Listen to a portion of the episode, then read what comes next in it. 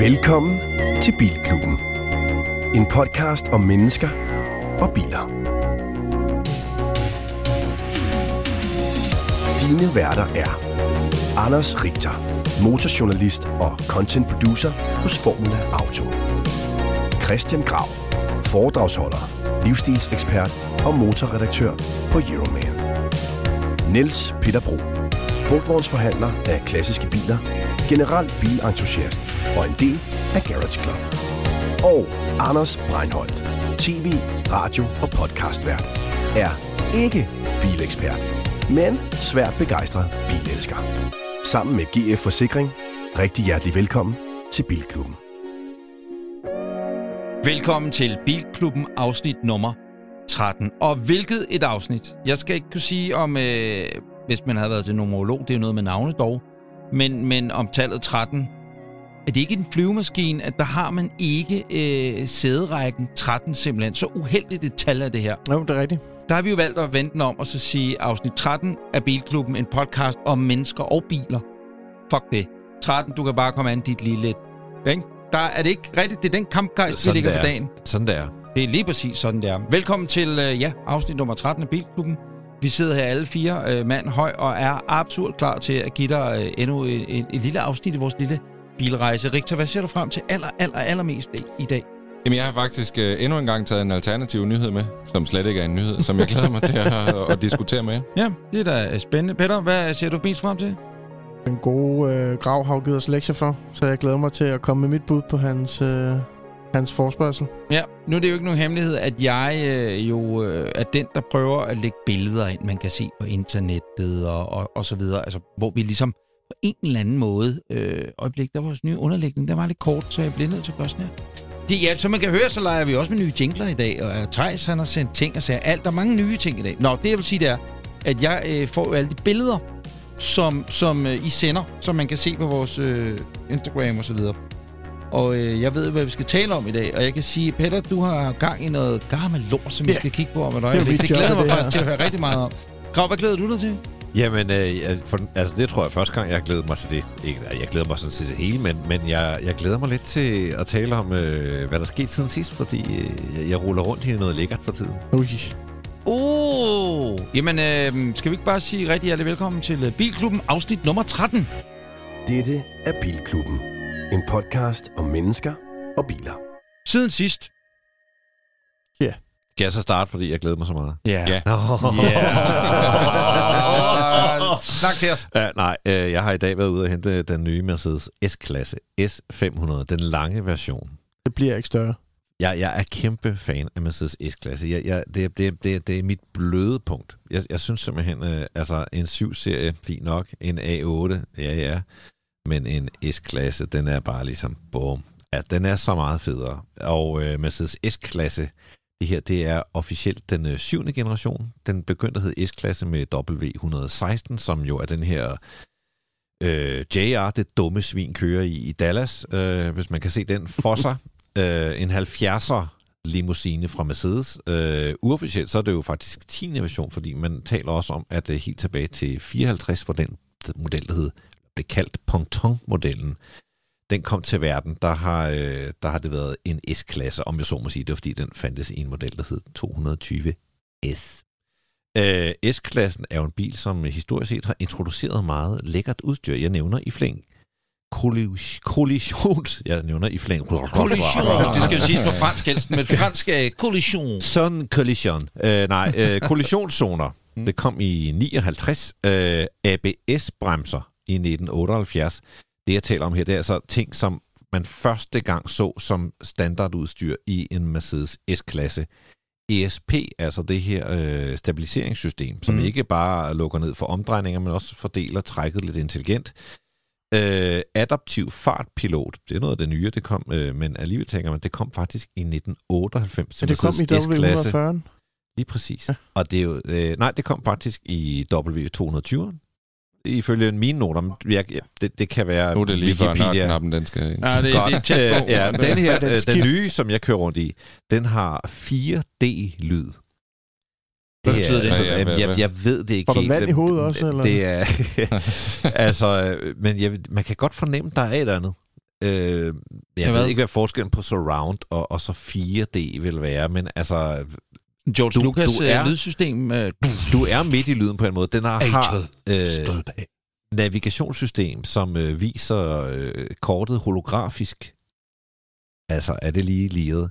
Altså, den Øh. holder jo øh, tre meter fra, hvor vi sidder. Præcis. Og Den, jeg tænker næsten, at øh, vi skal ned og hente pizza i den om et øjeblik. Altså, når vi er færdige med at optage, så kører du ned, er det ja, ikke det? så bare bed ham om at lade være at bruge bakker. Vi behøver ikke bakker, vi skal bare sidde med hver vores pizza inde i de der. Der er ikke engang plads til tre mennesker på bagsædet, er det det? Nej, det er der ikke. Nej. og det synes jeg er lækkert. Er Nej, også så kan, fire. man, øh, så kan man styre en del funktioner med øjnene. For eksempel, hvis man kigger på sidespejlet til højre og trykker på den knap, øh, som styrer det, bummelum, så, øh, altså, ja, så, styrer, så, så retter den højre spejl ind. Man skal ikke sidde og vælge på en knap, hvilket spejl man vil indstille. Man skal bare kigge på det spejl, man vil, indst- vil indstille. Nå, så du kigger Så ind i spejlet, det. så, så er det det, den... Ja, ja, så registrerer den, at dine øjne er derovre. Hvad siger du til mig? Til sådan noget øjenscanner noget? Ja, Den har Det øh, medstyrende bagaksel, så selvom det er et ordentligt lokum, så vender den på 10,5 meter.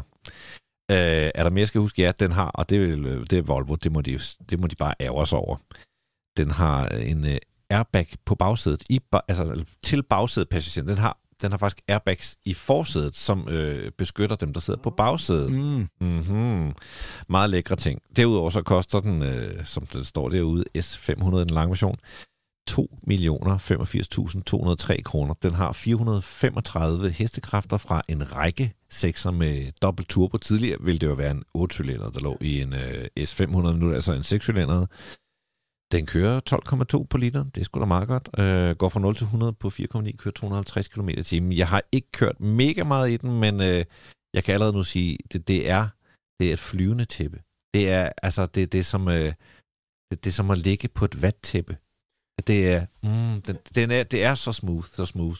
Jeg, jeg, er, jeg er op og synge over den. Øh, det er jo ikke nogen hemmelighed, at øh, vi alle sammen bor øh, øh, i ja, lidt nord for København, og øh, der kører hver morgen, øh, ser jeg nogen herude på Strandvejen, komme rullende. Øh, to forskellige faktisk af den helt nye. Jeg skal ikke kunne sige, om det er en limo, men det tror jeg, nej, ja, det er også meget. Men, men øh, med ambassadeplader, eller med blå, blå plader, ikke? ambassadebiler, man tænker, at nu begynder de at sprede sig, når ministerierne skal til at udskifte bilerne der, og sådan noget. Altså, det bliver, det bliver en 7, 7 dræber og en, en A8-dræber, ikke? Det tror A8'eren jeg. ser decideret kedelig ud i forhold til den her. Den er jo ser ud, så når man kigger ind i den, den er jo selvfølgelig blevet all digital, og den har blandt andet en ret stor skærm øh, i midten, som er kvadratisk. Det er faktisk bare en 12,5 tomme skærm, men den ser kæmpe ud, fordi den er kvadratisk.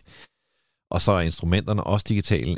Set synes jeg måske ikke lige, den detalje er så lækker, men, men det er bare det er en vild bil. Men Så hedder det sig i øvrigt om pressebilen, at den første, der kørte i den i Danmark, det var uh, kronprins Frederik. Uh, Han skulle lige have sådan Bum, en bum. til høflig orientering Men- Men, uh, ud at rulle. Ja, det, men ja, nå, interessant. Det Det er er jo ikke ham, der skal køre den rygteplan. selv. Det er jo, det er jo chaufføren. Øh, men Peter, du er faktisk den første, en af de første i Danmark, der overhovedet så den der Mercedes S-klasse. Ja, jeg fik et opkald øh, sidste år fra øh, reklamefilmproducent øh, i Tyskland, øh, der skulle optage reklamen for S-klassen. Og det bliver jo rigtig tit, så nogle nye biler bliver optaget i København. Jeg ved ikke, fordi min har en æstetisk til arkitektur her, tror jeg. Eller også fordi det ikke koster penge, måske. Det tror er jeg det. faktisk. Jeg tror ikke, at det koster Nå, penge at optage i ja. København. Nå, Gør det det måske det? derfor. Jeg ved det ikke. Det Men i det hvert fald så øh, var det både øh, med Lewis Hamilton og øh, jeg tror også, det var Nadal, tennisspilleren. Og Felix Schmidt. Ja.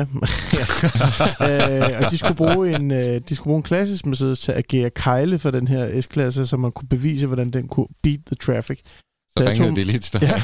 Så jeg øh, hvad hedder det, tog min gamle 450 SLC, jeg har øh, fra 80, ind og agerede. Den var de vild med med farven, og, og, men den var ikke på plader. Så vi tog nummerpladerne fra en af de der crewbosses og skruede af og skruede på min.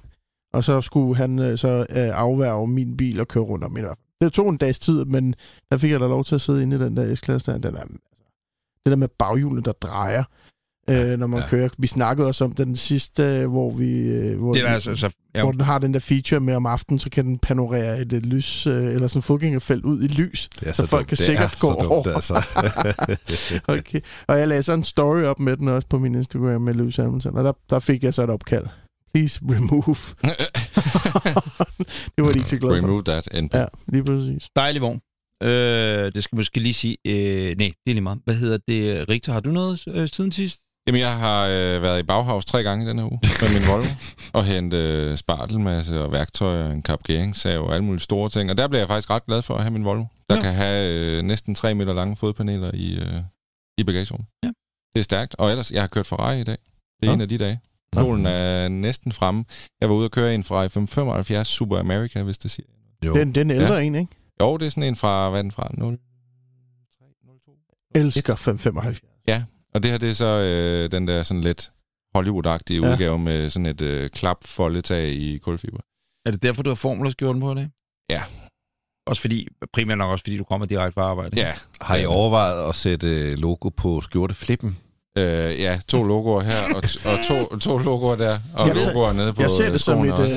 øh, et tegn på vores podcast Altså, I, nu. kan I øh, se, at jeg også endda har prøvet at stryge den selv, så den lige er skrumpet en Ja, lille smule det er i altså logoen. ikke... Det, det, ja, det kan man måske lige kigge... Ja, Ja, ja. ja. Hvis du lige Jeg kigger op i lige- det her kamera, Men- og så peger... Jeg tager, det er bare, kan man da lige gå ind på vores se, Facebook eller Instagram, jeg, så kan jeg jeg prøve lige stryger at gøre jo det selv igen. mine skjorter, ikke? Denne lille videodel kan man jo så øh, lige se. Åh, oh, Ja. ej, det er flot. Også Men jeg fordi- tror, det er Formula, der har tænkt den her podcast, fordi vi har så stærkt stigende lyttertal, at øh, de jeg tænker, Ja. product Jeg er jo den placement. eneste, der har en blå formula-skjorte derude, og det er altså som at gå rundt med en øh, skydeskive på ryggen, når man render rundt på gangene, og folk spørger, hvad er den der, er den der formula-skjorte? Jeg får er lavet blå? simpelthen øh, sådan en lyseblå ja. skjorte med nogle foredragstilbud på, på flippen til næste gang. Ja, nu skal du faktisk høre, det, det, da jeg kiggede på den, så sad jeg nemlig og tænkte, og nu er det selvfølgelig, skal man ikke sparke på nogen, der ligger ned, men det må man jo godt i fodbold. ned nu? Øh, nej, det Nå. vil jeg bare sige. Glenn Riddersholm, der skal jo måske lige gå tilbage og se det tøj, han havde på, da Sønderjyske fik tæsk øh, for anden gang i ugen, der var gået, eller et eller andet.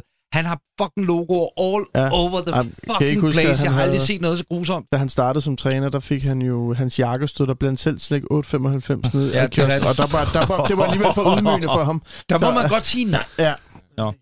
Øh, så Nå, du har jamen, været Bauhaus øh, jeg har været Ferrari. kørt lidt Ferrari, så det er jo en helt normal uge i mit liv. Vi kommer øh, til dig om lidt, Peter. Jeg havde bare lige tænkt mig at sige, at øh, jeg har ikke rigtig oplevet noget bilmæssigt. Jeg var ude og hente en... Øh, ja, det kan jeg fortælle om i næste uge.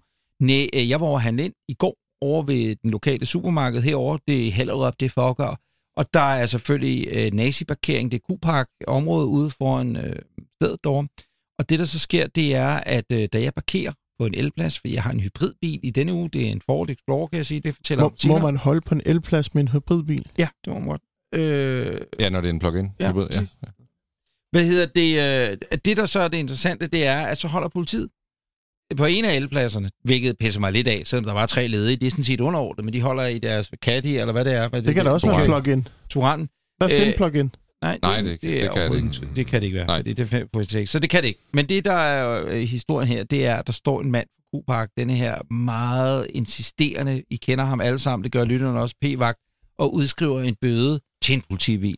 Allerede der tænker jeg, at der er en lille smule retfærdighed til i verden, ved at politiet også kan få en bøde. Ikke?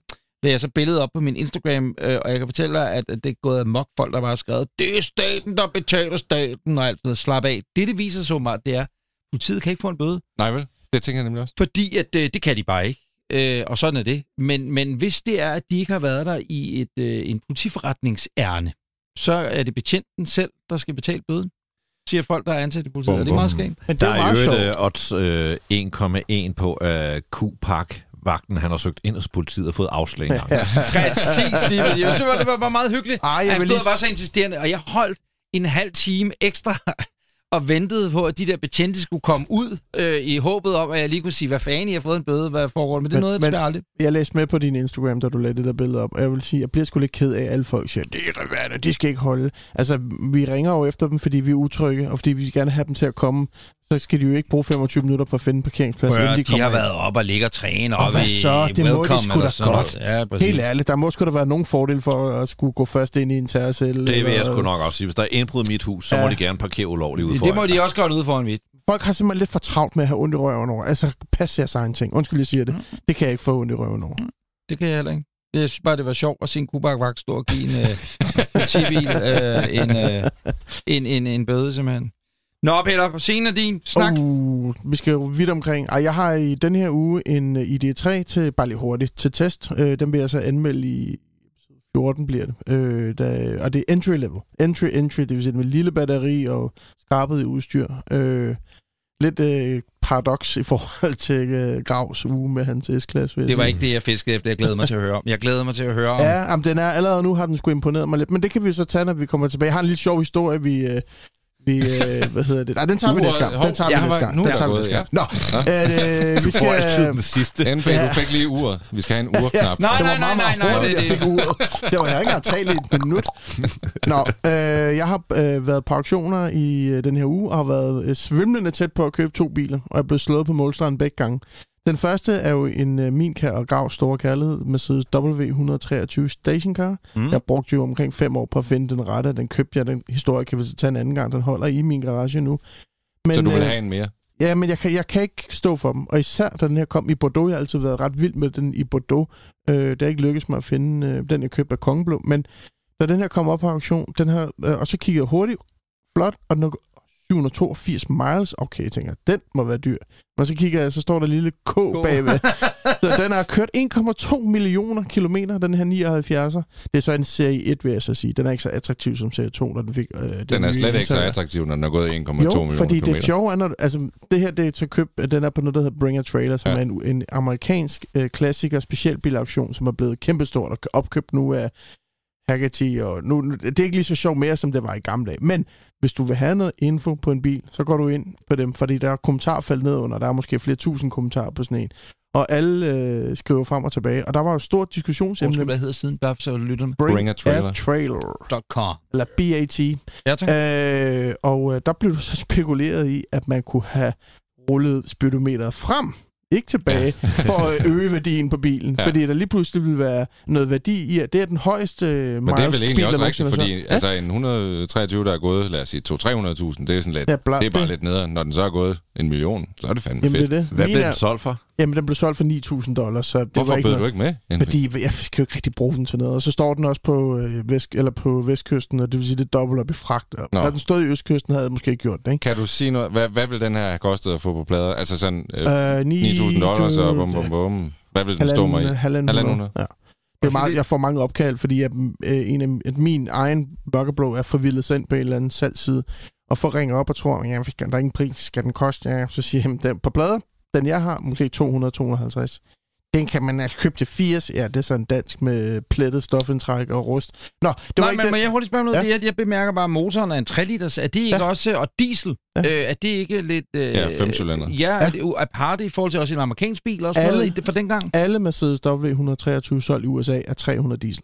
Modtaget? Ja, men det, Det var var, altså, Mercedes prøvede jo at komme ind på USA's marked med netop dieselbiler i den øh, årgang. Jeg mener også, man kunne få S-klassen i diesel dengang i USA. SD hedder den så. Ja, øh, Men de har jo prøvet flere gange. Audi ja. prøvede også at komme ind med diesel. Det gik heller ikke så godt. Mercedes prøvede også. Det gik heller Men ikke det er en, en, en, en skøn vogn. Øh, jeg synes bare, det kunne være fedt at have en bil, der er gået 1,2 millioner kilometer. Men tag lige den Men, næste. men det vilde er, at det, sælgeren hedder Diesel Girl. Ja, og men hvis man hun vil er- møde Diesel Girl, så er det inde på British American Tobacco. Nej, hvad hedder den? Bring a Trailer? Bring a trailer. Det Modtaget. næste bil, jeg var, og der blev jeg altså Okay. slået på målstregen. Der var jeg egentlig lidt nysgerrig på jeres øh, feedback på det her. Det er en Det er en øh, Porsche 914, som har været i samme familie i 47 år.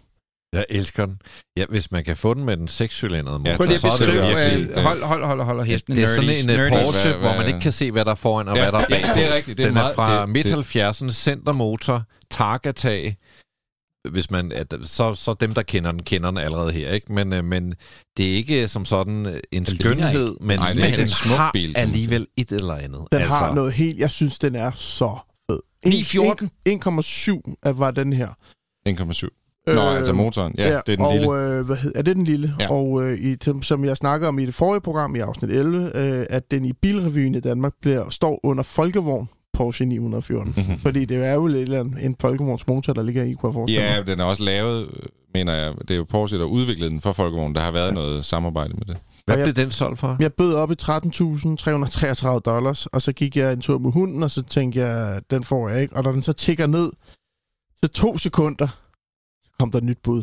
De, de venter lige til helt sidst, ikke? På 14, sådan en chokbet på 14.000 dollars. Og så, Chok, chok, så tænkte jeg, hvis jeg byder 14.2, så byder han sikkert mere. Så tænker jeg, lad os se lige, hvad der sker. Og så fik han den til 14.000. Peter, øh, grunden til, at jeg også glæder mig til, at du netop skulle tale om dem her, det er fordi, at du er øh, øh, absurd dedikeret til det her øh, auktionsnød. Og, og, og du har også gjort det før, men prøv lige kort at give lige et par råd til, altså helt overordnet til, hvad er det, når man kaster sig ind på nogle af de her bilsider her? Ja øh, og ikke skal blive tværet ud, som du er blevet med i 14. Nej, men er nogle af de, ja, pros, hvad er lige sådan indgangs tre hurtige, bam, bam, bam. Det er sådan her, man skal overveje, man skal gøre. Altså, hvis du vil købe på auktionerne, jamen altså, du skal i hvert fald vælge dem, der er veldokumenteret og vel øh, med videoer, og der er, hvad hedder det, servicebog og alle de der. Så jo mere information der er på bilen, jo bedre. Den her, den er no reserve, det vil sige, den bliver solgt lige meget om den bliver puttet 1 dollar, eller 14, eller 40.000. De er lidt sjovere, de auktioner, fordi det er også lidt lotto. Men de Mhm. tiltrækker jo så også lidt flere folk, fordi det er ja, sådan lidt men der er også mange, der ikke rigtig tør. Okay. Fordi no reserve, uh, hvad er der så galt med den? Og det er jo lidt det, som på danske auktioner hed UK, tror jeg, uden klassificering. Og man skal vel også være klar over, at der er jo ikke nogen forsikring, der... Altså, ah, absolut man ingenting. beset, og, og, og du har og ikke du risikerer, at den står i, i det værste sted overhovedet, det er Colorado, ikke? Der er lige langt til væk, begge kyster. Ja. Så der skal den køres på lastbil. Øhm, så altså, ved hvad du, øh, hvad du søger, og øh, du kan jo nu kommunikere med sælger, kunne du ikke i gamle dage på samme måde. Men det kan du jo nu, du kan skrive e-mails og få en masse information frem og tilbage. Men når du køber bil i USA på auktioner, så er det, det er et lotto. Må jeg komme med et ekstra? Er det ikke også vigtigt at sætte sig en makspris? Altså, så Jo. man ikke bliver revet med, fordi jeg Og tænker, er- hvis så man sidder hjemme er computeren casino. og lige drikker et glas vin, og så Det er bliver det til casino. to, og så byder man med, og så tænker man, Pulsen stiger, de der hjertet banker. 14.000 dollars, Ja, det, det, bliver til det er 18. lidt ligesom at gå på casino og så Ja, sige, godt, jeg har de her penge, og så skal man tænke sådan her, dem er jeg villig til at miste Mhm. i virkeligheden, ikke? Jo, Jo, men- øh, og ikke så meget, øh, for du ved jo ikke, hvad der er, du vinder, Men lad nu være med- altid vinder. lad nu være med at rive dig med, at jeg køber jo kun biler, som jeg ved er specielle. Øh, som jeg ved et eller andet sted kan jeg sælge videre. Øh, jeg har lavet nogle vanvittige deals på den side der i Hvad, gamle hvad, dage. hvad er den bedste deal, du har lavet? Altså, Jeg købte en Mercedes 450 SL, øh, som har stået i en privat samling i LA i mange år gennem en, der hed Robert Deeds. Den har kørt 60.000 km. Og øh, der, bare, der var bare træthed den dag i på Bring. Jeg ved ikke, hvad det var, men jeg fik den for under 20.000 dollar, og det, jeg solgte den for næsten det dobbelte. og hvad er du hvad- brændt nallerne Ja, på? hvad er det værste køb, du nogensinde har gjort? Var Hvor bare du... kom, kom ned i min garage og Nej, gik. ja, men hvor du... Noget, hvor du har siddet og drukket vin, og så er det blevet sjovere og sjovere, og så, ja, altså, så kom jeg sgu lige til, og næste morgen øh, så... sige, lige nu der har jeg en øh, 735 BMW holdende dernede i min garage, som jeg nok, ja, den kommer bare til at holde der. Øh, Ja. Og det er nok den, jeg har nok lavet det dummeste køb på. Ikke? Det, det, det, det er Den er ellers bilernes, fed. bilernes udgave af Wish.com, ikke? Ja, du ved, når du har købt noget altså- på eller på Abi- Alibaba, eller hvad fanden det hedder, ikke? Men nogle ting er bare upopulære i USA, og der kan du bare lave nogle virkelig gode deals. Så, så snart den kommer ud af containeren i Hamburg, så har du tjent øh, 10-15.000 euro. Ja. Så altså, hvis du er dedikeret til det, men jeg vil så sige, jeg vil ønske, vi havde sådan et system i, øh, i Europa, fordi det findes ikke rigtigt som det her amerikanske. Det var sgu øh, ugen, der er gået. Endnu en dejlig uge for medlemmerne af Bilklubben. Jeg, jeg tror godt, jeg kan love allerede nu, at næste uge, den bliver også rigtig, rigtig god.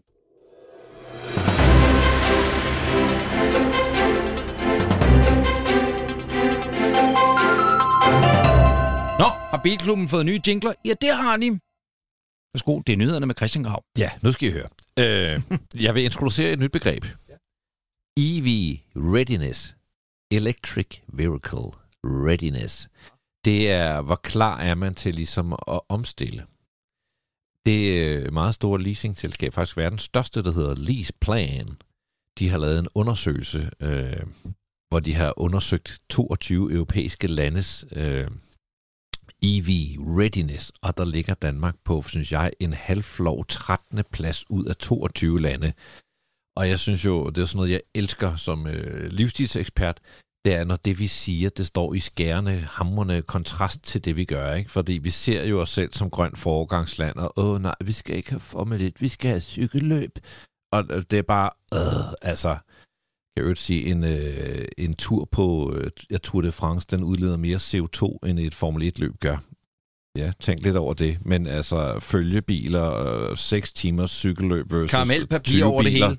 Jeg hader nå. fucking cykler. Anyways, øh, det var bare lidt, øh, der, der det Jeg hader dem, der cykler på deres cykler, og så i øvrigt, nu når vi, øh, vi er hater på cykler, er, var det det, vi er? Er, er det det, vi gør? Nå, det gør jeg så nu. Ikke på cykler generelt, men på, på mellemlederne derovre fra PVC og, og fra, men dem, mm, det er, at de er begyndt at snotte igen. Det er som om, altså, vi har lige lært de sidste 14 måneder, vi behøver ikke at snotte på gaden. Det har vi aldrig, men...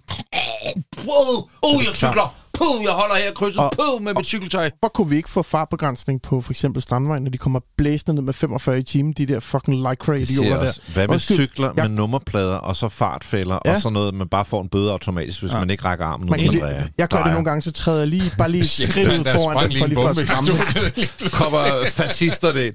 Nej, det jeg vil sige med det, Ja. det er jo, for at vende tilbage til det, der udløste alt det her, det er jo, vi siger en ting, vi gør noget andet. Vi siger, om jeg kører kun økologisk, og så kommer man rundt og åbner skabene, og så vælter det ud med Nutella og strynslev på steger og alt muligt halløj, ikke? Det samme her. Vi er så klar. Nej, vi vil gerne. Og jeg overvejer det ene, jeg overvejer det andet.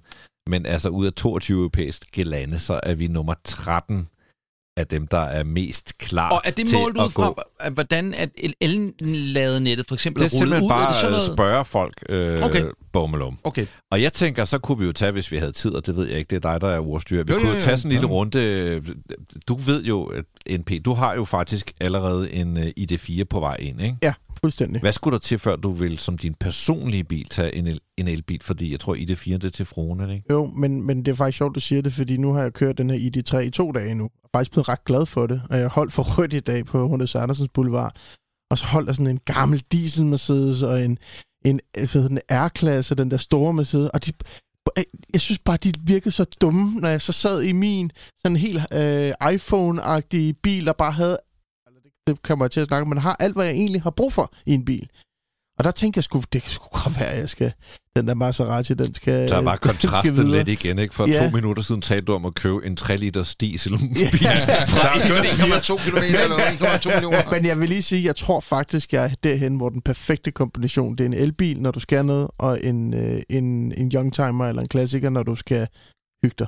Ja, jeg vil sige, hvis det var sådan en, en, en anden bil, altså en bil nummer to, så vil jeg være en hel del mere EV-ready, end jeg er lige nu, fordi når ellers verden den løber, som den skal, så kører jeg rundt og holder foredrag. Og Ja. når jeg skal hjem fra Skive, så skal jeg fandme bare hjem fra Skive. Så gider jeg altså ikke holde i tavlov i 40 minutter. Men det, hvis du har en med 400-500 km range, så kan du vel komme hjem fra Skive. Nej. At min erfaring er bare, at Men- Men... hvis det nu er i februar, og der er faktisk rigtig mange foredrag i februar, så er det ret koldt, så ryger den der range rigtig meget ned. Når det så er motorvej, øh, more or less hele vejen, øh, så ryger rangen rigtig meget ned, og du kommer til at tage et stop hver vej, mindst. Jeg tror, jeg har sagt det her en del gange efterhånden, men det var derfor, jeg øh, efter et halvt år blev uvenner med min Model høre den 3. igen. Nej, men, men det var det jo. Det ikke var, med. øh, det var, øh, jamen jeg er jo den eneste her, der rent faktisk har haft en elbil 100 procent. Vil du ikke fortælle om din Model 3? Hvad var det, den gjorde om natten? Men det er det der med, at den kører, den kører, øh, det er den, der bestemmer, hvordan man skal køre når du skal hjem fra Skive efter et foredrag, ikke? Men jeg skal Ja. til Horsens i morgen i min ID3. Det tror du ikke, jeg kan? Men prøv at høre, Torsten, han har lige sagt, man vil, altså. Peter, øh, han tager så målslinjen, fordi det er der, han kan lade. Ja. Og der vil jeg så bare ja. sige, der vil jeg så køre sydom, og så Ja. kører du forbi 55 lader, der lader 20 gange så hurtigt, end Ja. at tage din dumme færge. Jeg har, en, jeg ved ikke, jeg skal ikke bare sige, du får, ikke, du får ikke noget strøm Jeg på, har altså af Nej, præcis, præcis. NP. jeg har en unavngiven kollega, der Jamen, brugte det kan du fem snakke om næste gang. Så. Nej, jeg har en unavngiven motorjournalist-kollega, der brugte fem timer på at komme hjem fra Sjællands Odde i en Fiat 500 Åh, det er stærkt. E. Så er det, så er det. Jeg var ude i Nordvest i dag, og øh, jeg kører så den der en Ford øh, plug-in hybrid, og så tænkte jeg, imens jeg lige er nede og træne ude i Nordvest, så kan jeg da lige øh, lade den stå i laderen i halvanden times tid. Der er meget få lader, hvis man bruger PlugShare-appen der og kigger, og så er der nærmest ingen lader i Nordvest. Nej, det er der Og, ikke og, Islands og siden vi har været i radioen sidst, der var, har der været snak om, at, at regeringen faktisk vil smide penge efter øh, almen bo, nyttige boliger for eksempel, og ligesom sige, jamen, for at få udrullet, at folk kører mere og mere i elbiler, så skal der jo selvfølgelig også være nogle lader, hvor vi kan smide vores, og i øvrigt også vores dumme plug-in hybrider, ikke? som skal have strøm, og så fremdeles. Og øh, det er med en død zone, og der er spørgsmålet så om de der 13 procent, der siger noget af det ene og det andet, om, om, om man så rent, når man bor derude, så kigger sig omkring i lejligheden og tænker, nej, der er ikke noget at komme efter. Jeg beholder lige min øh, benzinbil igen et, et stykke tid. Ikke? Hvor EV-ready er du? Mig personligt, Ja, jeg er super EV-ready, og øh, den dag, der kommer en bil, der kører øh, mere end 400 på opladning, så hopper jeg i den. Så jeg går og venter på min Rivian. hvad siger Rita?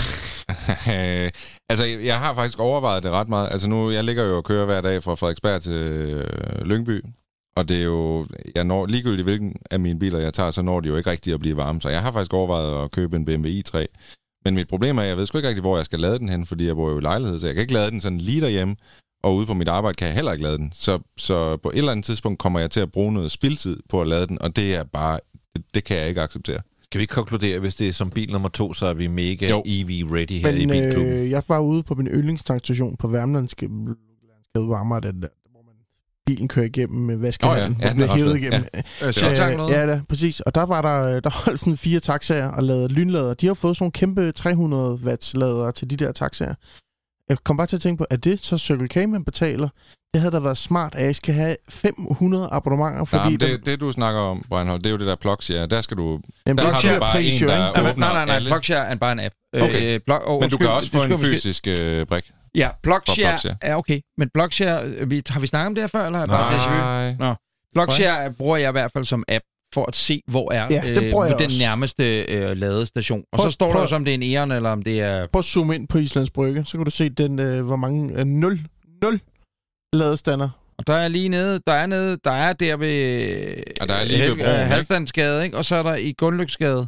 Nå, så er du Men- blevet opdateret af appen. Nu Så- kører jeg altså snart en nørdbasun. Ja, Ja, det er nu faktisk bliver der også noget københavneri, Men tror jeg. hvem Men, betaler? øh, altså, altså, Hvem jeg- betaler man for det? Fordi er det Jamen, irriterende? det- Jamen, det er en clever, det er det har nemt jeg nok. ikke Hør på nu, min... nej, nej, nej, nej. Hallo, hallo, det er, ret, det er pisse nemt. Det kan ikke være nemmere. Altså, det er det sidste, man må, må give øh, el, øh, hvad kan man sige, i EV readiness. Det er, du finder der enten det ene eller det andet abonnement. Altså, jeg, jeg købte Eon, det var det, der passede bedst til mig. 570 kroner om måneden, tror jeg. Jeg giver stadigvæk, hvilket er helt åndssvagt. Men, men, øh, men, men, men det gør Og så er der noget, det må man google sig frem til, refusion af strøm. Øh, Men, men det er da ikke Jo, helt nemt, jo. fordi når du først er i orden, så kan du ikke bruge... Det er det, jeg Nå, nej, men så Altså, hør nu her. Så, Jeg kører så, på så- motorvejen. jamen, Det er en så- clever. Nå, der kan jeg ikke holde Nej, det. har men jeg så ikke. har du jo en... Øh, så for eksempel har, har jeg også en clever brik, og der betaler jeg så per kilowatt-time. Jeg har jo ikke nogen brik. Jeg kan jo ikke gå Jamen, til det en skal du clever. da have, Jamen, Ebbe, der betaler du Jeg kan bare det jeg mener. en får, brik. nej, men jeg kan jo ikke have brækker til alle. Det det, jeg mener. Nå, Jeg kan heller ikke sige, når man nu at tæller- oh, der er en kurvetank, der kan jeg ikke køre ind, for mit dankort virker kun til Circle K. Nå, Nej, nej, men hør nu her. Hør nu her. Det, det, det, det er klart, morfar, gammeldags øh, 60'er far. hvorfor kan jeg ikke bare betale med mit dankort? Det er klart, men det, det kan du. Du kan øh, downloade, der er en app, øh, som jeg har glemt, hvad hedder nu, som er den, der øh, omfavner dem alle sammen, som jeg har glemt, hvad hedder. Der kan Men du er det ikke netop blogs, ja? Det er plug surfing. Så. Surfing. Nå, jamen Plug i præcis. blok. Men, men ja, det er ikke, når du først er inde i det, det det, øh, okay, hvis du kan hisse op over det, så glæd dig til, at du kører din fucking ID4, og du griner af mig, når jeg er sur over bilen, den ikke kan køre mig hele Men- vejen hjem. God fornøjelse. Men- Men, men Anders, øh, du betaler jo en øh, ret hæftig kilowatt-time pris Yes. hos øh, Clever, når du bare er sådan... Øh, Klar. Men det, jeg er siger, det er, når du holder op i skive og skal hjem på dit foredrag. Øh, eller i stedet for at tage Mols-linjen, øh, som, som, men du har jo tid nok. Nej, jeg har ingen brik. Hør nu, hvad jeg siger til dig. Du har lige... Så skal du ikke have en elbil. Jamen, jeg skal Den kører på el, og du skal betale... og jeg har ikke nogen du skal brik. betale for... Jamen, hvor, hvorfor er der ikke en brik med? Hvis Jeg du har ikke har har en brik, så skal du ikke have en Jamen, så er ID3. der heller ikke noget problem. Jamen, det er der, hvis der ikke er en Eon-stander. Hvis der Men kun det er er en der da også. Clever-stander. Så tænker du dig om, det er det, der er ulempen med elbiler. Du skal planlægge din kørsel Jeg er hele ikke så vejen. EV-ready, tror jeg. Røv. Han er ikke EV Ja, ready. bare du, Vi skal have nogle du- flere ladestandere, vi skal EV have noget uproblematisk roaming mellem de forskellige udbydere, Ja. og så skal vi nok blive lidt mere EV-rated. Ja. Ja. Det er pinligt, vi er nummer 13 ud af 22 Ja, lande. det er altså Præcis. ikke... Og så vil jeg sige, uh, held og lykke med ID4. Du har købt den spiller. Hvis du har det så slemt med det, så god fornøjelse. Hvad hedder det? Uh, du har nyheder med, Rigtig, og det er, Ja. har intet med el- readiness at gøre. Jo, det har nemlig så. Nå. Det har nemlig alt med elbiler at gøre. Uh! Jeg ledte efter en uh, nyhed i den her uge, og så kunne jeg ikke rigtig finde en nyhed, og så gik jeg, uh, ligesom NP, han sidder og, og savler ind på Bring a Trailer, så sidder jeg og savler ind på det, der hedder Sotheby's, som er et af de helt store Det er Sotheby's. lidt dyrere end Bring a Train. Det er lidt dyrere end Bring a Trailer, men øh, de øh, har jo auktioner på øh, specialbiler og rigtig dyre biler, øh, og nogle af dem er også til salg, altså de er ikke på auktioner, de er simpelthen bare til salg. Og så faldt jeg over en af de biler, jeg faktisk godt kan huske, da den kom frem, men så forsvandt den igen. Og øh, det her, det er en Mercedes SLS AMG. Den Mm. mm. ligner en helt normal SLS AMG, Min- men det er en, Drømmebil. ja, men det her, det er en electric drive. Det er en af de første elbiler, der kom fra Mercedes, og, og de forventede at bygge 100 SLS AMG Electric Drive, og i virkeligheden blev det kun til 9 eksemplarer af den her bil. Og det var faktisk samme historie, som øh, Audi også havde med deres øh, R8. Den lavede de også i en e-tron, som de forventede at bygge 100 af, men som der kun blev bygget en lille håndfuld af. Og det, der egentlig er mit spørgsmål nu, og nu jeg kan lige komme med nogle facts omkring den her bil, men det er, er elbiler ved at blive til samlerbiler? Det her, det er vel fremtidens samlerbiler? Eller hvad? Yeah, Og mens du lige tænker over den, så kan jeg lige komme med nogle facts på den her bil. Den er jo fra 2013, så det er jo en, en gammel elbil, kan man sige. Øh, den har 740 heste, 1000 Nm, en rækkevidde på 250 km. Det var altså vildt, nej, det var altså vildt for næsten 10 år siden. Ja, ja. Øh, den her bil har haft øh, to ejere for ny, gået 3.800 km og koster. Vil lige, vil lige gætte på prisen, inden vi snakker lidt om øh, den samler potentiale? Hvor mange er der lavet af dem, siger du? 9. 9. Oh, oh, oh. Wow. Har man købt, øh, har man så solgt motoren til et andet sted og fået de penge ind i regnstykket? Tror jeg, ikke, Koster skal regne med. 20.000 euro. 20? Ja, til 200.000 euro, mener jeg. Åh, det tror jeg ikke. Jeg tror 5 Man, man kan sige, øh, nu er det ikke, fordi det skal ende i en quiz, men en normal SLS AMG med benzinmotor starter ved omkring 150.000 euro. Så findes der den her den SLS Black, der er den helt sindssyg. Den koster, lad os sige, 300-400.000 Jeg synes, euro. øh, altså hvis man ser den forfra, det, det kan være det, det billede, vi skal lægge på Facebook og så videre, så ligner den lidt Helene Elmers beachbuggy, efter den blev malet rød. altså alt er bare gult på den der bil. Jeg tror, Yes. den koster 222.000 dollars. Reinhold, vil du også lige? Jeg har ingen idé om, at det Okay. skal godt. 1 million og 50.000 euro. Og vi siger Det er jo så uden afgift. Hvorfor? Ja, der er jo afgiftsfritagelse Ja, i er Norge på den. Hvorfor er den så dyr? Jamen, hvad skal ting koste? Hvad er det værd? Altså, er det er jo et godt spørgsmål. Hvad er sådan noget her værd? Fordi for mig at se, at det her jo en af de... Det er måske en helt ny form for samlerbil, vi går ind i nu. Det er jo en helt ny liga, vi træder ind i nu, kan man sige, hvor Forte og sådan noget, det begynder måske at blive ligegyldigt i vores tid. Men det her, det er muligvis bilerne, vi kommer til at samle på om 10, Det er jo, 20 det er jo eller et 30 år. dum uh, statement og en mellemregning. Jeg synes, hvis man skulle gå efter Ja, en ny men er det så klassisk dum en elbil, så skulle man Fordi- hellere tage en Tesla Roadster. Ja, men jeg var Ja, så ja. også inde og kigge på, hvad koster en Tesla Roadster i dag? Og de starter ved en halv million danske kroner for en Tesla Roadster, og det har de altså ikke altid kostet. Og mig bekendt, så er de måske nærmest fordoblet i værdi. Så jeg ser en tendens. Og lytterne af Bilklubben, de bliver de første til at få det her wildcard. Så hvad skal vi købe? Du skal købe sådan en Mercedes. Det har jeg ikke råd. Hvad skal man så købe, hvad man har råd til? Købe en W123 med 1,2 millioner kilometer tælleren. Altså, hvad, hvad Nå, ved jeg? du ser, øh, det er jo faktisk bæredygtigt at købe en Mercedes, der kører så mange kilometer, fordi den, den i Ja, stedet, det kan der man er blevet skrottet 400-500 på Men den så tid. kan man sige, men det her er jo også en diskussion om, hvad sker der om 10 år, 20 år, når altså dieselbiler, sådan en som W123, den må ikke køre ind i Berlin. Jo, fordi, nej, det må, den, men Nej. det må den godt, hvis du bor der. Ja, men altså, Den bliver fritaget, hvis det er, at du beboer. men alle de der begrænsninger er jo også med til at begrænse bilens værdi.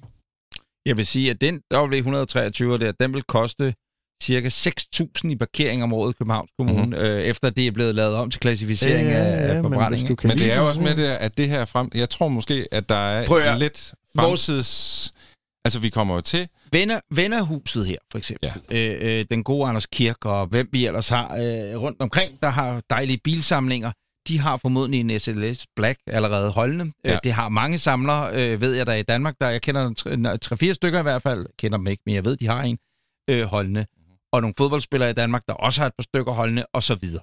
Og den der ved siden af deres altså originale, du ved, Ja, det, det, ja. det, det, der, derfor er du da faktisk fuldstændig ret i, det er et kæmpe samleobjekt. Det er Jamen, det tænker jeg også måske. det. det tror jeg, du var fuldstændig ret i. Jeg tror bare, vi er lidt tidligt ude, men jeg har på fornemmelsen, at det her, det sagtens skulle blive til Og hvis der kun findes ni, Ja. jeg kan jer for. Altså, der holder dummere ting rundt omkring end den der. Det er jeg Om jeg næsten kunne sikker på. vise dig øh, 30 biler til 1 million euro, som ville være gode at samle på. Jamen, øh, det, altså man kan sige, med samlerbiler er det jo sådan, vi ved det jo ikke på forhånd, så man kan jo ikke altid spå om, hvad der bliver til noget For stort. en Gullwing for 1 million euro. Jamen forestil dig i en verden om 10 år, hvor øh, lad os sige halvdelen af bilerne, eller en tredjedel af, af eldrevne, hvad, hvad kommer man så til at samle på? Er det ikke det her? Jo, jo. Der er faktisk også et element i, der er firma i USA. Jeg mødte en i LA, øh, som øh, øh, havde en eldreven Porsche Mhm. 914 faktisk for sjov. Han tager de Ja, gamle, og så flår de motoren ud Ja. og smider el. Men hvis vi importerer sådan en til Danmark, så bliver den øh, sat som en ny bil, fordi der er en ny motor i. Ja, det er det er også lidt umuligt. øh, crazy. Så. Nå, men det var også bare lige for at kaste en... Ja, Ja, ja. Det er slet ikke nogen Nej, nyhed. nej, men Det er øhm, mere bare en... Øh, den er der i hvert fald. Det er er, der, det er der 100% sikkert. Jamen, øh, tusind tak skal I have. Det var øh, nyhederne fra øh, Christian Grav og Anders Richter. Dette er Bilklubben. En podcast om mennesker og biler. Og hvis man vil have fat i os på den ene eller anden måde, så kan man jo skrive til os, og det kan man gøre via vores Instagram og vores Facebook. Vi hedder Bilklubben Podcast. Og øh, Niels Peter, det er der jo heldigvis en del mennesker, der gør. Så mange, at du ikke har tid til at svare. Ja, og, og jeg vil sige, at øh, 99 procent af dem er, er stilet til herr Grav i hans brevkasse. Øh, så, og det er jo dejligt, at det er jo øh, meget, meget populært. Men jeg, vi prøver at køre lidt, øh, konkurrencer på, øh, på vores sociale medier ud fra de ting, vi snakker om. Og sidst, øh, der satte vi jo gang i vores frisør på vores konkurrence, hvor vi ligesom fik det ned til fire muligheder. En TT, en MX-5, en Peugeot 206 og en Opel Tigra. Og vi kørte første semifinale i går, og der satte vi favoritterne MX-5 mod TT, og der var det en knæben, knæben TT-sejr. Så den går direkte i finalen. Og i dag, der har vi lagt, øh, hvad hedder den, øh, Tigran op mod 206'eren. Jeg har været inde og stemme. Og det er en ydmygelse af den Tigra der. Det er, det er en 5-0 til, hvad hedder den, Peugeot 206. Så jeg er ret sikker på jeg stemte finalen. altså på Tigran, skal jeg lige sige, Ja. så jeg blev skuffet, da jeg, Jeg så stemte hvad faktisk på resultatet var. 206'eren. Der var en øh, læser, jeg læser lidt med. Den der var der? en læser, der havde haft to Audi til at solgt dem begge to til frisører. Statistikken taler sit eget tydelige sprog. Ja, og jeg vil sige... Øh, og, og øh, lige præcis. Og det var jo egentlig også den sidste øh, kommentar, jeg havde knyttet til det. Vi fortsætter jo øh, med vores øh, spørgsmål og rundspørger øh, fra det her afsnit også. Jeg glæder mig til at spørge om omkring elbiler øh, til alle vores dejlige lyttere. Jeg synes, det er virkelig imponerende, at ud af hvad er det, godt 4.000, der følger så er det jo nærmest 80 procent, der svarer på de ting, vi lægger op. Det må jeg ærlig om. Det tager jeg hatten af for. Det Fortsæt. betyder, at vi har nogle engagerede folk med. Og endelig skriv, og endelig komme med gode, gode råd. Eller, og, og faktisk så står jeg i den situation lige nu, at vi er rent bord i øh, efterlysningen. Ej. Vi har jo fundet en beachbuggy i afsnit, ja, hvad er det? Afsnit 2. Hvad med den Ja. der øh, meget, meget fine E34? Ja, men der kunne vi godt tage op, hvis der var. Det kan være, jeg skal tage den med til næste gang. Ja. Men det, du siger, er, at hvis folk har brug for at ja, efterlyse et eller andet, så er det en altså bil, nu, de der skal skrive. betyder noget. En Vi har et bil, hul i kalenderen. øh, Ja, din fars gamle første klassiker. En, som I har savnet, egentlig gerne vil købe tilbage. Mercedes, Så vi der har har kørt i jo havnen. fire ud af fire på at have fundet de her biler for folk. Vi Så, øh, overvejer jo at entrere med Jan Helsø, så han kan hypnotisere den nuværende ejer til at sælge, uanset Jeg hvad kan han er i sige, humør til. at øh, der kan jo også komme bud ind på, altså, øh, vi har jo vores 5-car ch- Garage Challenge, og den vender vi også tilbage til i næste afsnit, fordi Den har at, ligget øh, lidt stille. vi kan holde et redaktionsmøde efterfølgende, hvor jeg øh, kan nævne, at øh, jeg, har, jeg har lidt på beding, jeg, jeg, mm, som er til, det, er til debat øh, bag vores egen fire lukkede døre til at starte med, og så kan vi se, om det bliver til noget. Men der må man jo også godt komme med et bud. Ja, Hvis man har bil. hørt om en bil derude, som skal have plads i blandt de fem endelige garage her, når, når, året er omme i, i bilklubben, så siger man altså lige til. Du ved, at øh, har hørt, at øh, Princess Elizabeths gamle Rolls Royce faktisk står i den lade historie. Så vil vi også gerne prøve at finde frem til det. Og rent faktisk, øh, hvad hedder det, ja, faktisk prøve at gøre noget ved det. Men jeg synes faktisk måske, at vinderen af frisør Porsche konkurrencen skulle have en garage. Den kan jo blive stemt ud igen. Det er jo faktisk Det kan ikke... dig, det- det er en det- rigtig, rigtig god Det er en god idé. idé. Det er en rigtig god idé. så- Nå, men tak. Så får vi aktiveret den lidt igen. Skriv til os inde på øh, ja, Instagram og øh, på Facebook, for det, det er jo også der, man får fat i... Ja, og nu lægger jeg op til en ny jingle. Er I klar? Så er det tid til Gravs brevkasse. Du kan spørge om alt og få svar på noget. Præcis. Og vi starter i min yndlingskategori. Skal jeg købe den? Yes. Øh, Annika Karoline Carlsen har bagom skrevet, at hun, er, hun har kigget på en Alfa Romeo Giulietta 1,4 Turbo. Den nye. Øh, Giulietta. Ja, okay. Mm-hmm. Den er halvgammel, den er fra 12, og øh, den har gået 221.000 kilometer. Jeg kan sige det sådan, at hun har Den i den øjeblikket en Om Opel... en million kilometer. er Ja, men nu, nu kan jeg lige sætte det i perspektiv, hendes desperation for at få noget karisma. Hun kører i øjeblikket i en øh, Opel Karl. Den kan jeg meget godt lide. Fra Nå, Karl. 2000. Det er ikke Adam. Okay. Nej, Ja, ja, Karl.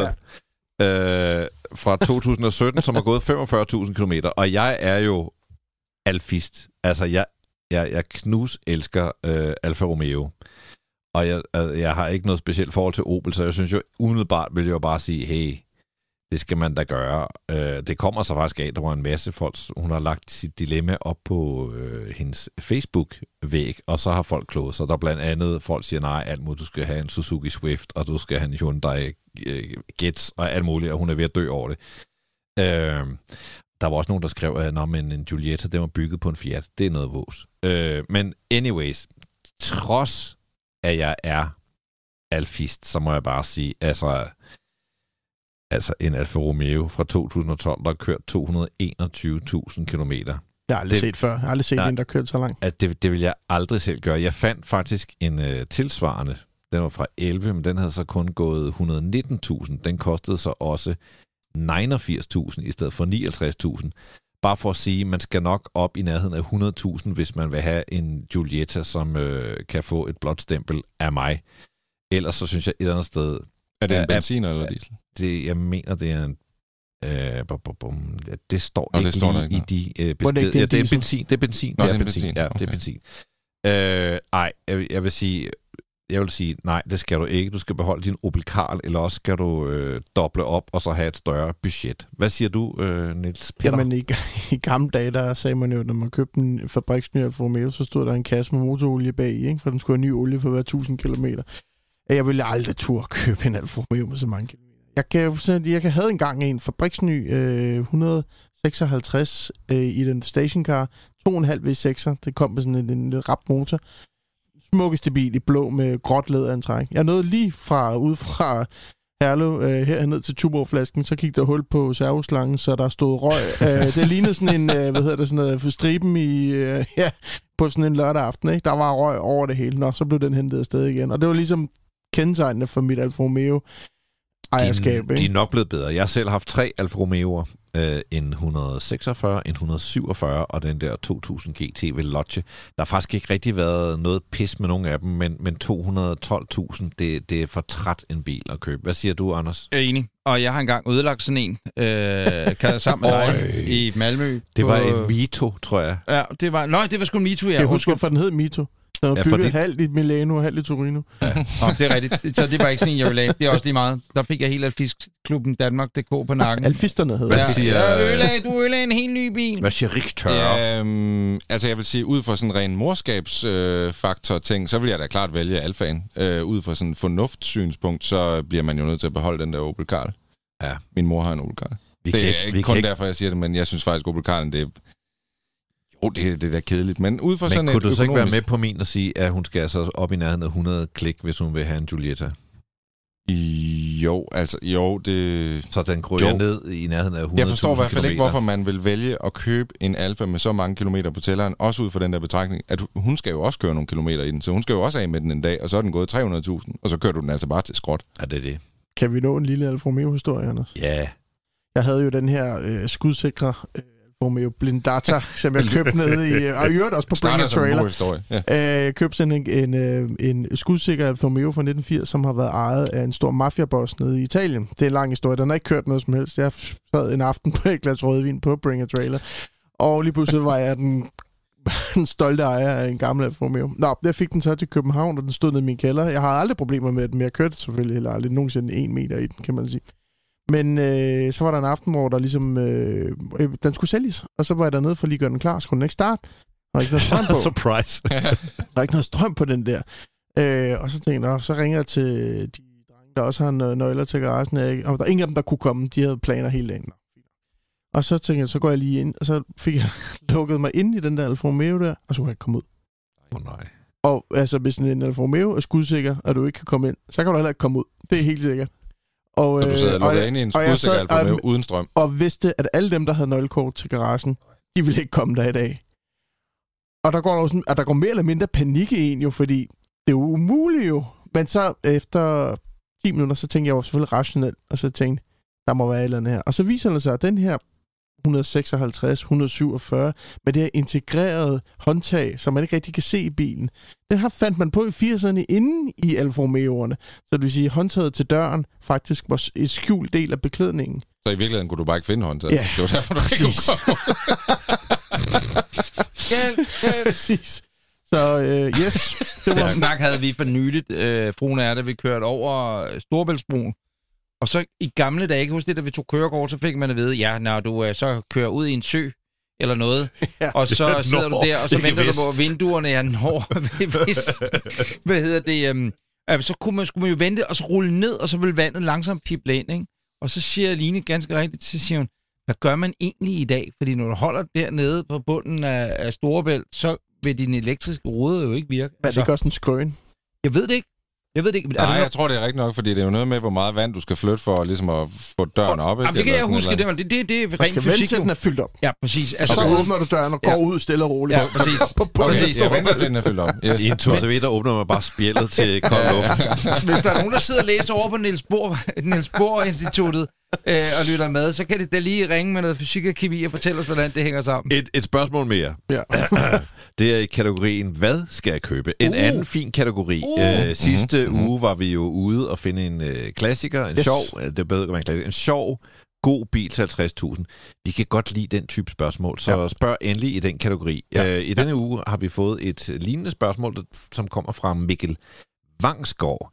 Han skriver, hej, tak for en fed podcast. Jeg har et luksusproblem, som jeg håber, I kan hjælpe med. Bor i Oslo og har job, som tilbyder mig firmabil med frit forbrug. Jeg har et budget på 6 til 650.000 kroner. Det er altså norske dollars. Bilen bør ikke være ældre end 3 år og have kørt mere end 70.000 km. Skattemæssigt er det en fordel med elbil. Har lidt øjne for en e-tron. Vi har to små børn, så det er den størrelse, vi snakker om. Bilen, som skal skiftes ud, er en BMW X3 Performance fra 2015. Er det e-tron? Er det Tesla X, som alle andre har? Eller er det EQC, som ligner guld forfra og lort bagfra? Eller skal vi skide på miljøimaget og gå efter en diesel X5'er? Hjælp. Der vil jeg sige, at de tre biler, der vil jeg personligt gå efter en øh, EQC, som jeg synes er en meget velfungerende elbil. Den der e-tron, den, øh, min erfaring med den er, at den ikke holder sin range lige så godt som øh, Mercedesen. Tesla Model X er en af de grimmeste elbiler, jeg nogensinde har set. Jeg synes bare, at den er tordende grim, og den er så dum. Altså, det er Ja, den fedt. elbil i verden. Ja, det er den elbil i verden, der skal køre længst, før den er mere bæredygtig end en dieselbil i øvrigt, fordi den er så møgtung. Alternativt, så smed jeg en øh, Polestar 2 Mm. ind i puljen og tænkte, jeg synes, den er værd at overveje. Man kan få den fra ny. Man kan faktisk ikke få den brugt endnu, vil jeg, tvivl, vil jeg nærmest tro, for den er lige kommet. Det er en bil, som øh, jo også performer meget godt. Den har øh, 408 hestekræfter, den har 480 øh, km rækkevidde, tror jeg. Øh, lader med 155 kW. Altså en meget velfungerende elbil. Jeg har siddet øh, bag i den. Der kan man altså godt sidde med børn, og øh, den har et anstændigt bagagerum på 405 liter. Det kunne være et spændende input øh, i debatten. Nils Petter? Jamen, vi kan jo lige starte med det dejlige land Norge. Øh, når du køber en elbil i Norge, så er der ingen registreringsafgift, der er ingen moms på købet, der er 40% firmabilsbeskatning, du kører i øh, commuterlinjen, du kører gratis igennem bommene, du parkerer gratis i byen, plus du lader kunne hjælpe mig også gratis på staderne. Øh, der er mange fordele ved at sige, at den der X5, han øh, snakker om, den skal bare ud. Øh, jeg havde tænkt på, at han skulle købe en øh, e-tron GT. Ikke en e-tron GT, men e-tron Sportsback. Og kørte ud på bryggen på vej ind her, for der bor jeg lige midlertidigt. Og mod mig kommer der kunne hjælpe med en Polestar 2, kørende i krigsskibsgrå, den der matgrå der. Meget kæft, ud. hvor var den flot, mand. Den er super fed. Og hvor jeg lige og google norske Polestar priser, 551 for topmodellen. Det skal han bare købe, mand. Det koster den også i Danmark, kan jeg sige. Så har man endda, den koster 450 cirka, og så for 50.000 får man en performance pakke med større bremser og det ene og det andet. Så er man op i 501.000, og Øh, øh, den lignede virkelig en ond, ond, den var virkelig fed. Fed bil. Jeg, Ja. jeg havde lidt tænkt på, at man skulle købe en Taycan, men jeg kender, jeg, jeg, jeg, ikke, jeg havde ikke tid til at gå ind og se, hvad koster sådan en i Norge. Jeg tænkte, den skulle nok for dyr, trods alt. Den er også lidt bøvlet bag med ungerne, ikke? Ja, men du siger uh, e-tron uh, Sportpack? Jeg synes også, den er fed. Bare lige en, Ja. anden, en anden ting omkring Norge. I Norge betaler du ikke skat i december, for der skal du købe julegaver, og i juli, for der skal du på ferie. Det kunne vi altså lære lidt af herhjemme. Et. Anders, Jamen, øh, jeg vil jo sige, fordi det er jo min yndlingsbil, det er jo BMW X5, og så købe en plug-in hybrid. Øh, den der 45 et eller andet M-pakke shit, det er en pisse fucking lækker bil, og det er forhåbentlig sådan en, jeg selv snart også har, til at trække det her dumme studie. Hvis øh, ikke det, så øh, er bare lige et bud, man kunne have med i, i, i tasken, det var BMW iX, altså den helt nye 100% elbil, de kommer med, som ikke er øh, iX3'eren, men, men iX'eren, øh, det er jo en, øh, altså den ligger op i, i, i e-tron og i øh, EQC-klassen der. Så den kommer til, til levering, siger de kloge, i, i efteråret, ikke? Det Den der være bud. 4-serie, der ligner... Nej, det er sådan Nej, meget nej, nej, det er- firkantet det er weirdo. Ja, ja, ja. Grav med sådan. Var det ikke i Og X3? det er det. Nej, Nej, nej, nej, nej, det er nej. den her. Nej, Det er nej. en SUV-agtig... Nå, så øh, blander jeg der tingene sammen. Det er en meget, meget, meget lækker Ah, ja. øh, bil, og den, den, det er alt det, han efterspørger i forhold til e-tron og Mercedes og så videre. Det har den her iX. Altså, må, jeg- må jeg spørge dig om noget, Anders? Mm. Hvis du skal have sådan en X5, ikke? Hvem skal så have den der e-tron Q4, du har bestilt? det må vi kigge på. Og det hvad kan med være en jakken?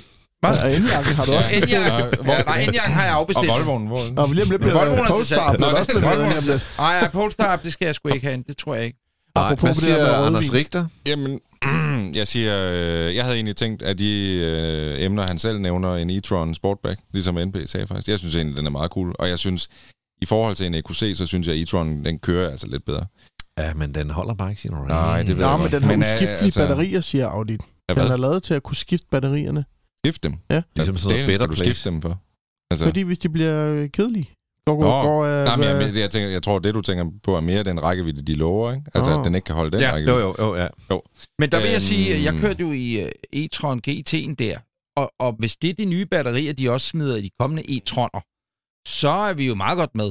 De har nok oppet batterierne siden den første e-tron. Ja, det jeg tror jeg, kørte. det Jeg kørte jeg. faktisk den der Sportback også. Det er jo en meget lækker bil. Jeg synes bare heller ikke, den er så nice at se på. Jo, jeg Nå, synes, jeg, jeg, kan faktisk fed. rigtig godt lide, hvordan Hvor ender vi hen? Nå, Hvor ender men vi jeg, jeg er ikke færdig nu, Nej. fordi Ja. at, at, så havde jeg tænkt, at jeg synes, at hans budget skulle lige øh, skrues øh, minimalt op.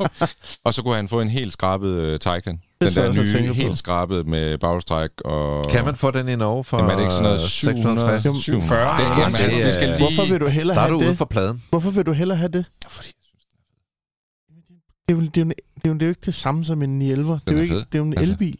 Hvorfor skal jeg forklare, hvorfor jeg synes, den er... Det skal du heller ikke, fordi den er fed. Der er var en skønt, fucking fed øh, bil. Skøn inspiration til Mikkel Vangsgaard herfra. Og Ja. ja. skriv endelig ind, hvis øh, I, vil, øh, hvis I står med sådan en, hvad skal jeg købe? Ja. Så kommer vi Og med så vores skal du bud. huske, at hvis du skal fra København til Horsens, tag altid Molslinjen, for der kan Ja. du lade op. Det kan Niels Peter fortælle os om. fået, Vi har faktisk fået en lytter, der har skrevet ind, at, øh, ja, at det vil klæde mig at være mere selvironisk. De synes, jeg tager tingene højtidligt. Ja. Det kan jeg da Gør jeg det? Det er da ked af, hvis Nej, jeg du gør gør ikke, det. men, men, øh, men der vil jeg sige, regel nummer et. Og, og, og, og det, øh, det er jo et startende som et hobbyprojekt, og nu sidder vi her, og afsnit nummer 13 og alt er perfekt, og vi skal lave 1 milliard afsnit. Men Fra Caymanøerne primært. Nej, nej, det er fremover. præcis. tak til GF Forsikring. Øh, vi, vi, vi, vi, vi kommer på hver vores sted, og der vil jeg bare sige, alt hvad folk skriver på internettet, det er oftest løgn. Øh, øh, og, og, og især også, når det og det er ikke fordi, så er det nemt at så sige, når de sviner en til, eller efter en, eller eller andet. Men folk skal jo simpelthen opføre sig ordentligt, og ja. Det skal de især på internettet. Ja. Så, så øh, man skriver pænt, ris og ros er velkommen, men man skriver simpelthen pænt. Og så skal man bare huske ikke at tage det så højtidligt. Anmeldelse inde på iTunes. Er det rigtigt? Ja. Nej, altså det skal du slet ikke læse. Det skal du slet ikke læse. Det må du ikke læse. Nej, nej, nej, nej. Nå, okay, så er det endnu værre. Men altså, Men I må da godt lige smide en anmeldelse ind. jeg, Ja, jeg det må gad godt at fortælle en virkelig sjov historie med Bobæk, men den kan Ja, jeg få gør en det, anden gør dag. det, gør det. Vi er der kun 57 minutter Hvad inde. er ligesom øh, oven i noget som helst Nej, det var jeg- det så må man den. Næste gang. Så er det tid til Gravs brevkasse. Du kan spørge om alt og få svar på noget. Ja, jeg havde så håbet på, at der også var en øh, grav. Det var brev. Gravs brevkassen. Der kan vi lige skrive til Thijs, vores dejlige gentleman, den og sige, fed. sådan en skal vi også bruge. Var Det var fed. Gravs brevkasse. Skriv til ham på snabelag. Mm-hmm, mm-hmm. Fik du svar på noget, ellers skriv igen. Ja, og du skriver jo på Instagram eller Facebook. Men nu er tiden opregnet. Vi er kommet til det øjeblik i Bilklubbens afsnit nummer 13 historien, at øh, der er en mand, der bestemmer. og alle vi andre, vi kan råbe og skrige, vi kan pive, vi kan hyle. Der er kun én Anders Richters helt igennem fænomenale bilquiz. Det er rigtigt. Der er otte runder, Der er i hvert fald otte runder. hvis Mindst vi er virkelig dårlige. Ja, præcis. Ej, og skal 10 vi lige starte med en... Øh, ja, 10 var der ved sidste gang. Skal vi lige starte med en stilling? Breinholt, du har minus 8 point. Men jeg spurgte ikke om stillingen, så jeg vil ikke vide det. Ja, men du har minus 8 point. Ja, tak. Øh, NB, du har plus 11 point. Det havde jeg da også sidst, og så ja, svarede jeg men du rigtigt. svarede rigtigt, og du svarede forkert, og du har i hvert fald plus 11 point. Grav, du har 57. Og det går nedad fra Ja, Grav. det går faktisk. Altså, det går faktisk. Du har mange point, men du, du mistede altså mange sidste Ja, men jeg er rundhåndet med min gæt. Ja. Ja. Så øh, ja, det bliver en god quiz. Vi havde jeg har faktisk en, mig øh, helt en, en lytter, der skrev ind, at han ikke var 100% sikker på, at det var Supra, der havde det første navigationsindlæg. Der var noget med Nissan også. Ja, det ved Skal vi heller ikke aldrig noget om. stole på, hvad du folk skal ikke stole på, hvad folk skriver. Vi skal fald ikke skrive det på iTunes. Vi fratager dig hermed pointene. Vi minuser lige et par point til NP. Er I ved at være klar? Det er vi. Ja. Kommer først led. Kan, kan vi sige noget om den, inden vi bare kaster os ud i det, eller skal vi... Nej, men det er fordi, du gerne vil have Ja, en det er ledtråd, en Ford vi. Cortina. Det er. Men sæt musikken på. Prøv at gætte på det. Ledetråd nummer et. Det blev en af de første biler, som kunne fås med skiftepaler bag rattet. Med hvad?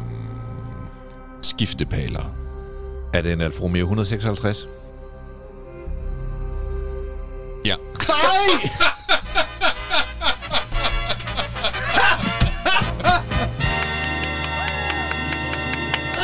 lo, lo, lo, lo. Ej, Du jeg kan tror altså... se det, over det, jeres det, bog. det er altså hole in one. Det der. Jamen, jeg har ikke skrevet... Jeg skriver med vilje aldrig øh, svaret noget sted. Hold kæft, hvor er det magisk Ja. og, Jeg har og lige snakket legendarisk, om det en der. af Det er 156. Det er altså, fuldstændig øh, sindssygt. Så Prøv at- jeg al vil den gerne- tid, jeg jeg- har brugt på at forberede den her quiz, det er Jeg drømmer om, vi rammer en time, så nu gætter det bare hurtigt, ikke? Jo. Jeg vil sige, at øh, kære lytter, inden vi startede afsnittet, så sagde vi, du siger, at vi kunne ramme en time i dag. Og det skal jeg så sige, at vi gjorde det nærmest på sekundet. Vores lytter skulle igen. have lov at gætte med, også Ja, i men kan quizzen lige, skal vi lige gennemgå Selvironi, ledetrådene Peter. hurtigt. Selvironi. øh, jeg vil have sagt, Det er at dig, der har skrevet det. jeg vil have sagt, at den mest hardcore variant havde sæderammer i magnesium for lavere vægt. Det var at GTA. Det var det. Ja, lige GTA. præcis. Og at modellen også er tegnet som samme... Er, modellen er tegnet af samme mand, som også har givet os Folkevogn op. Altså de Silva. Og jeg vil også have sagt, at den mindst kraftfulde variant havde en effekt på blot 105 hestekræfter. Så så var jeg nok også blevet hyldet ud af den. Og at den også fandtes i en off-road variant med øget frihøjde og firehjulstræk. Vidste I det? Nå, det var faktisk svære. Ja. Og efter seks år på markedet fik den et visuelt facelift udført af italienske Giugiaro. Og det blev den grimmere af. Ja, det gør blev den den. nemlig grimmere af. Og at dens forgænger havde en modelbetegnelse, der blot er et nummer lavere. Og til sidst, den blev årets bil i Danmark i 1998. Kære venner, du lyttede til Bilklubben afsnit nummer 13. Tusind, tusind tak, fordi du gider lytte med. Husk at øh, lige gå ind og anmelde os inde på, øh, på, på Apple og hvad det hedder alt sammen. Øh, giv os fem stjerner. Hvis du ikke har lyst til at give os fem stjerner, så skal du fuck af. Øh, tusind tak, fordi du gider lytte med. Vi glæder os rigtig meget til, vi ses og høres ved i næste uge. Tusind tak, fordi du lyttede til Bilklubben. Har du spørgsmål eller gode råd til vores podcast? Så find os på Facebook eller Instagram under navnet Bilklubben Podcast. Musik, jingler og speak af Thijs Andersen.